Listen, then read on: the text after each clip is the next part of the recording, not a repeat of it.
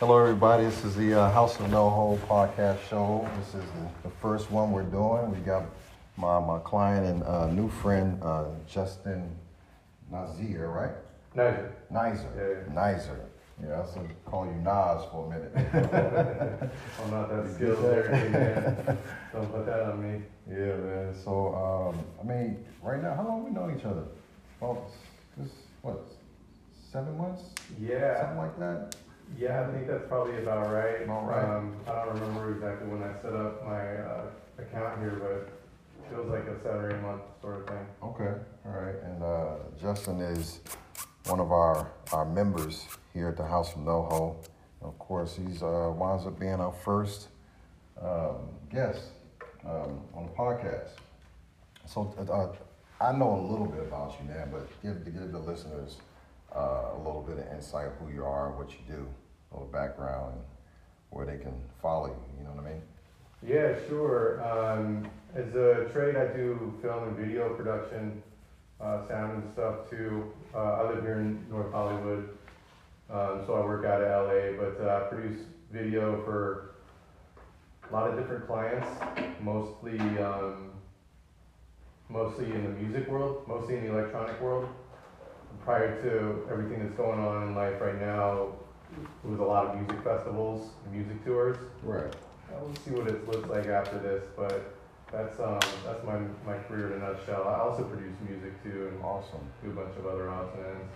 Awesome. Tell me how you how you got into it. Were you, were you originally from LA or um, and how did that how did you get into uh, the music and videos and things? Yeah, sure. Actually, I'm from a small town up in Northern California called uh, Placerville, Chico Camino. It's kind of by where you go snowboarding in Tahoe. Okay.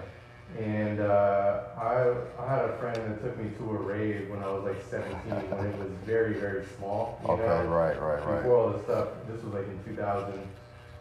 And uh, I just got really into electronic music in my small town. hmm And then when I was, uh, after I graduated um, high school, I went to San Diego, kind of got into the DJ scene there and kind of wanted to edge my way into it more. Right. And then when I went to film school, um, I went to film school in Orange County, which was kind of between San Diego and LA, and I, I had the opportunity to meet a bunch of like people in the dance music scene here, and I just started taking my camera out uh, to videotape people and their their DJ sets that I was a fan of, Right. and then I would take it to my own sets that I would DJ to and tell the promoters like, yo, I'll make a video. And this was like for MySpace, right? Like this is before YouTube Wow. had even been made. Right. And then um, I just got kind of lucky. Like I met a few, I met some artists that were right before they got really big, and then uh, promoters before they got really big, and then also like dance music that just about to explode. Okay. So I got, uh, I kind of caught that wave and rode it and built up a pretty good client list from Dope. there, and then you know I'm still doing the same thing now, just on a little bit bigger of a scale. That's dope, man. Yeah. It's it's so funny you talk about like luck and timing, and that's like, um, you know, entrepreneurism is seems like you kind of like took your creativity and it and it kind of was like time meets preparation meets like passion desire so you kind of like found your passion by starting somewhere by you know small town you know being exposed to music obviously you probably had a love for music does that come from like your parents or were you brought up around it or were you kind of introduced to it kind of like the right time okay.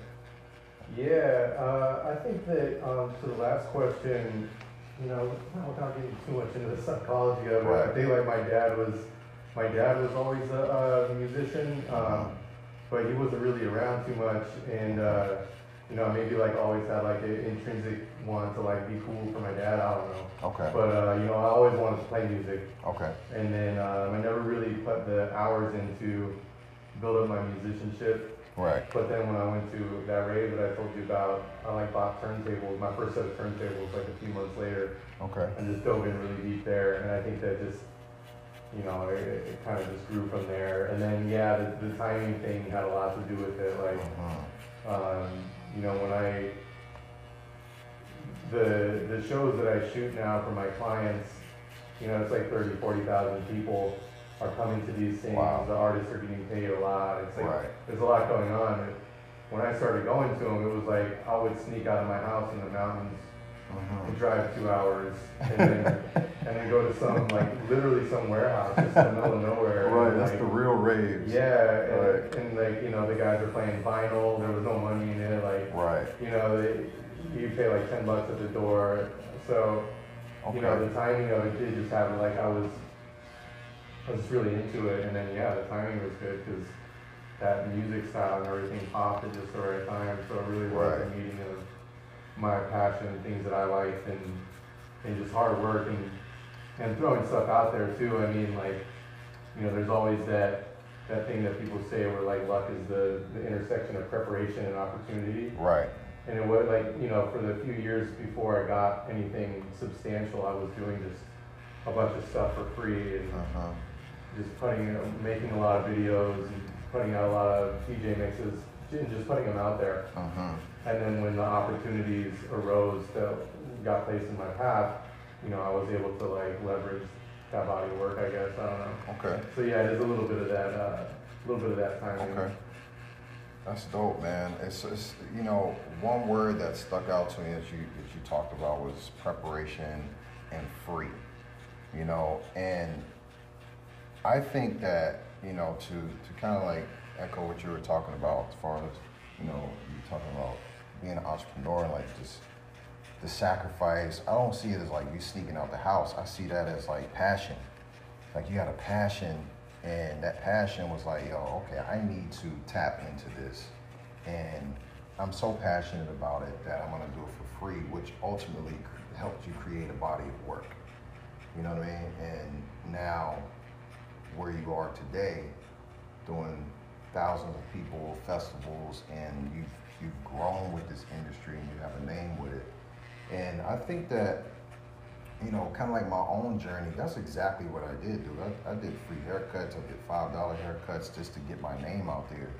And I had to kind of redefine like, is it actually free? Is it?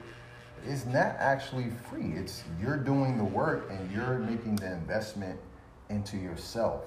And if you can attach you know, time versus money to that. It's like, okay, it was a two hour drive and it was two hour drive back. It's four hours. It's what, two, three hours at the party, maybe five hours. And you can add money to that. So you say, if I did free, if I had, you know, I did that once a week, it was free. I invested, you say I invested over the course of my life, you know, over a hundred thousand, you know, a hundred thousand dollars into advertising myself. You know, that's how I look at at free. It's not free. I'm just doing the sweat equity that ultimately is going to make me who I am to this day. And you know, I think that with the music festivals where they are or where they were, we don't know where they are right now, but uh, if you can tell me like where you think music festivals are, are going to go uh, since you know this drastic change and you know social distancing and touch on that uh, from an entrepreneurial perspective and you know where you see like or where you're starting to make little pivots here and there Yeah, sure. Um, it's really, really hard to say because just like everything else going on, there's so much uncertainty and nobody really knows. And, you know, I think what a lot of people are doing kind of goes back to a little bit of what you said right now, which is that, that, um, that, in, that investing time and um, un- uncertainty, just doing it because we want to do it. It's like, you know, I think people are fig- trying to figure it out where it's going to go. Um, I've seen a lot uh, live streams happen, uh-huh you know, and uh, I've had a lot of um, potential calls and uh, potential projects come across my desk uh-huh for helping people build out their live streams, and unfortunately, nothing substantial is coming out of it yet. Right. I right think everybody's trying to figure it out. You know, I have a couple, I really don't have an answer on where I think it's gonna go. I, I have the two scenarios that I drift back and forth on in my head quite a bit. Um, uh-huh one being, you know, that the, the golden age of festivals has passed. You know, that's the doom and gloom side of me. You know, I, Right. it's like every day I wake up with a different different thought of what's going to happen. And, and one one day I'm thinking, man, this. I think of all the stuff that I've done over the past eight eight or nine years or so, and the gigantic music festivals that I've seen, and taking all my friends out. Um, Mhm. to some remote location and having a blast and filming these things and producing content. Looking at it right now, realizing how blessed of a time that was um, Uh-huh. financially, but also just lifestyle wise, like having the opportunity to get paid to do all this stuff, and then seeing what's happening now and wondering if if that's behind us. Right. You know, if that is like, um, I don't know if uh, if you remember this. Um, I, I think you're probably old enough to maybe have parents that remember this or anything, but there was there was the date of the, the disco guy, and it was I believe it was in the early '70s, and there was some radio DJ. I think I could be misquoting information right now, but Uh-huh. I think he was a rock and roll radio DJ that just had it out for disco. I think there's a documentary on that. I'm not sure, but yeah, I think I know who you're talking about. Go ahead. Yeah, and I forget his name, but he he had uh, set up this event where um, everybody came out to some baseball game and brought their disco records and burned them. It's like the equivalent of like Wow. It'd be the equivalent of, uh, you know, when, when rap music was getting a lot of flack in like Right. the, the late nineties, early thousands. Right. Um, Especially and- in New York. yeah, and having some, some, a bunch of people against it going out to games and like just destroying the music. Right. And this happened for disco, and and they talk about it as the day that disco died. And um, you know, I don't know my history well enough to know if it was exactly the same after that or not. But you know, uh, the the doom and gloom side of me looks at this and wonders like, is this the day that that that died? The Right. the right. nonstop touring, the the music festivals every weekend, the summers where it's like flying from one shoot to the next and all that. Mhm, mhm. You know, so that there's that one side of me, um, and then the other side just thinks about, um, you know, I spent a lot of time in Chicago over the last few years, and uh, if you've ever been there, you'll know that like the winters are really, really, really stiff. But Mhm. you know, the moment that there's like a shred of sunshine, if it gets like above like 50 degrees and there's a little Right. bit of sun, like It's like they can't handle it. They just got to get out. The, the patios are packed, like the, the bars are packed to the brim, the, Right. the rooftops are full, and you know they're you know they're they're talking about scaling back social distancing, like in a scaled process. Who knows what that's going to look like? But Right. No I one do- will know. no one knows. Yeah, but I think about Chicago and when winter time is over, how everybody just wants to go, and you know, so my other side hopes that once this thing is over, people are just going to want to get back out and and party, and barring some kind of local regulation and laws and stuff that stop people from doing it. Yeah. Hopefully, that's how it lands. Well, yeah, so what I'm doing in the meantime is just preparing myself for the, the worst case scenario. So trying to trying to pivot myself in my business however I can to be prepared for whichever of those scenarios ends up playing out. You know. Yeah, absolutely. That's good, man. I um, yeah, we we don't know because obviously, and that that kind of it feels like, and not to go into the whole. And enough people are tired of listening to the whole COVID nineteen because it's kind of paralyzing because no one really knows and Right. like you know, unfortunately. We're not gonna know until they do loosen up some things and we do get out there and, and, and see what can happen, what's gonna happen. It's kind of like coming out of a bunker, like is the war over? Like, Right. ka-tow, like a gunshot, and they're like, nope, it's not over. Let's go back in. you know what I'm saying? Get your ass back in there. You know what I'm saying? So, but it's it's gonna have to happen, and from there, I think businesses will and will start to kind of like either will move where the herd goes, or entrepreneurship will like determine like you know like oh nah that's that's definitely not the way I want to go, and I want to be innovative, and I think innovation. Um, I was talking to another client previously earlier today, and I was like, you know, the best things have come out of struggle, man. Like in lack. When you lack, it's like, oh, this is easy. Like, oh, I don't really need a gym. Why not just get my ass down there, do some push-ups, sit-ups, and I've got social media and all these things. So spending time with your with yourself, especially an entrepreneur, causes you to think. But it also is like, depending on what age you are, and where you are financially, you're like, I can't take another risk now. Mm-hmm. Hold on. So the risk factor is a little bit more calculated and a little softer approach as far as you know you don't want to jump out there as much because you're going to feel the hurt. You're going to feel it this time if, if it doesn't work. So it's just interesting man and uh, that was an interesting you know topic you were talking about from a music musician videographer perspective of like you don't really know where that is going to go but you know you do have to stay ready.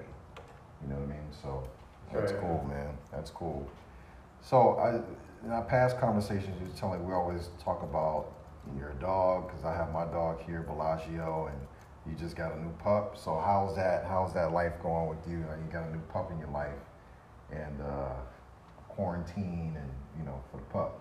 Are you guys getting out, or what? What are you training him? Yeah, sure. Uh, Bellagio is great, by the way. It's an amazing dog. I used to have a French bulldog. It's so killer dogs. Um, yeah, I got Huxley. She's a golden retriever. I got her in October of last year, and I also moved in October.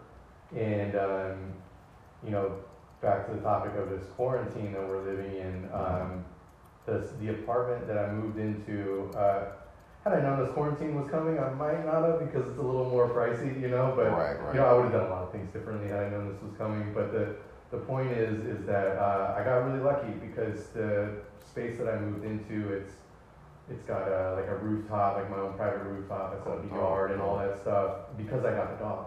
Oh, you know, I was like, I was like, you know, I got this dog, but I still live in the city and I exercise, but this is a big dog. It's not like the French bulldog I had before, where it needs a lot of exercise. So uh-huh. I saw this space when I was looking for apartments, and I was like, this is my this is my new spot.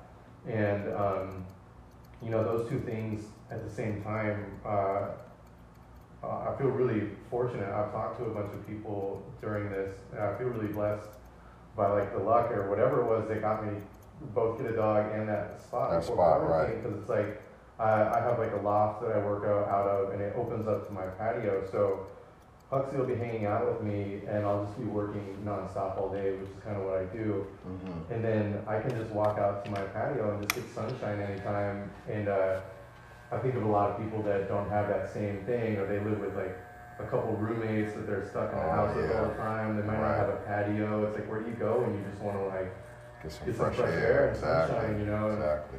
Yeah, and luckily I have that opportunity, and uh, and then the dog, she just she just keeps me company, you know. Like I have not felt lonely at all. Right. You know, and uh, and the great thing is too is uh, if you are a work from home person or an entrepreneur person you have an intrinsic passion and a drive, and that's kind of just a that's a baseline to have it. But there's always like the um, you know you're always battling against like sleeping in. You know you're always battling against like absolutely like even though I'm like I'll work my I'll work my ass off no matter what. Like I still might sleep longer than I want, but the dog doesn't let me. You know, like right. the moment she hears me rustling around, she doesn't sleep on the bed, but she'll like she'll hop her paws up on the bed and start sniffing. I'm like, exactly. all right. I gotta get up. Let's do something. So, and, you know, as she's getting bigger, she's like, she's like 11 months old now, and you don't want to, you don't want to jog with, especially golden retrievers when they're young because they're still developing their hips, which can cause a problem as okay. they get older. But uh, she's old enough now to where I can jog with her, so it's like, and if I don't run her out in the morning, she's oh, just yeah. a pain in the ass all day. Like oh, yeah. I'll, I'll be working at my desk and she'll get up and like start nudging me with toys and stuff. Yeah. So it's like it's it's actually a really great thing, man. I'm like so fortunate to have it because it's like it forces me to wake up. I gotta go. I go jog with her like two miles every morning at this okay. park in NoHo, and uh, are you familiar with that park? Yeah, it's, it's great, man. I'm fortunate that too. It's like it's right down the street. So, um, you know, I, I I like jogging, but I'm always not the same way. I like don't wake up in the morning all the time. I'm, I can sometimes find myself being lazy, but the dog doesn't let me. Right. So it's like uh, you know, thank thank thank uh, thankful to her because she gets me up in the morning, gets me exercise, and gets me that clarity that like a jog gives me throughout the mm-hmm. day, and then she keeps me company all day. So it's been really great. I've been training her, trying to teach her stuff, and she's really smart.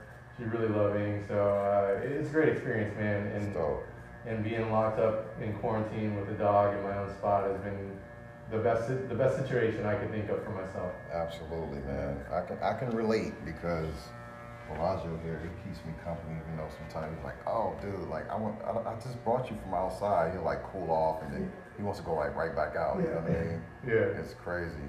Yeah, man. It's definitely uh, dogs. I didn't realize how much they keep you keep you company until like I um, let one of my uh, my buddies take Bellagio for for a day for his girls.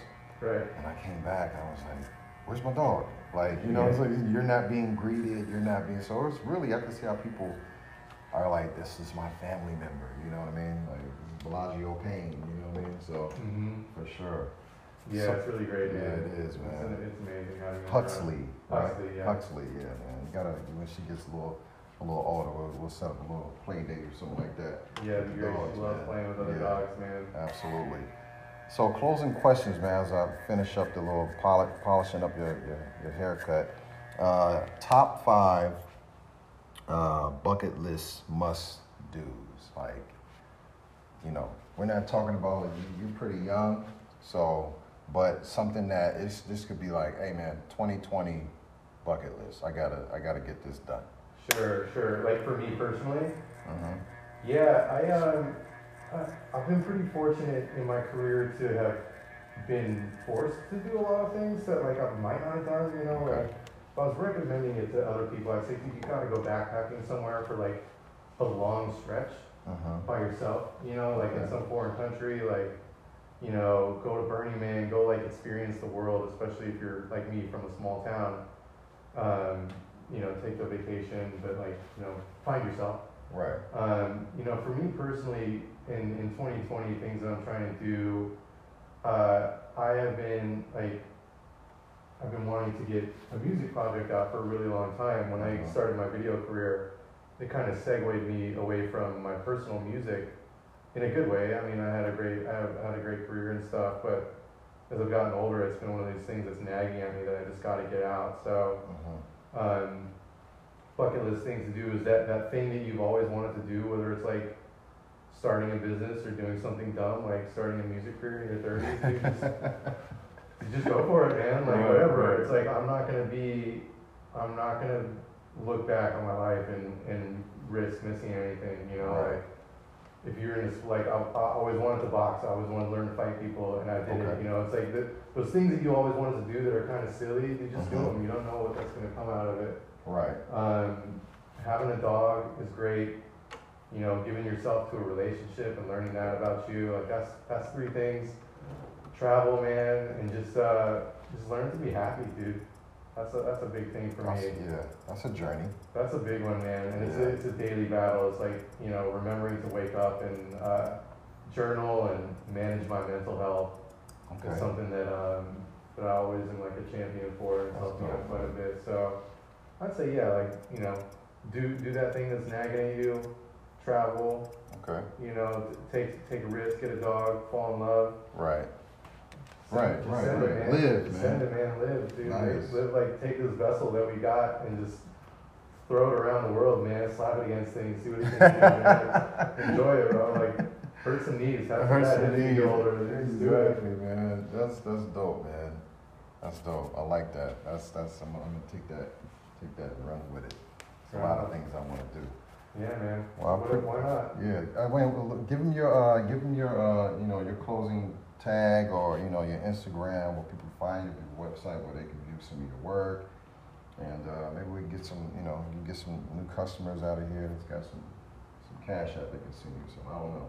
Yeah, it's, it's, it's pretty dry during these times, so uh, happy to have it. Uh, yeah, my name is Justin Nizer. I'm at Justin Nizer, so at J U S T I N N I Z E R on Instagram, and my business is Eyewax Films, E Y E W A X Films, Cool. and uh, you can check out all my stuff there. See what I'm doing. Check out pictures of my dog. My videos. Absolutely, man. Hey guys, I thank you so much. This is uh, House of NoHo podcast, episode one, with uh, my special guest uh, Justin Nizer, and uh, we appreciate you guys listening, and we hope to uh, have you subscribe. Uh, we'll be having some Cash App stuff, so we can keep this going. You guys can can donate whatever, but we just appreciate you guys listening. All right. Thank you so much, and uh, we talk to you guys soon. Peace.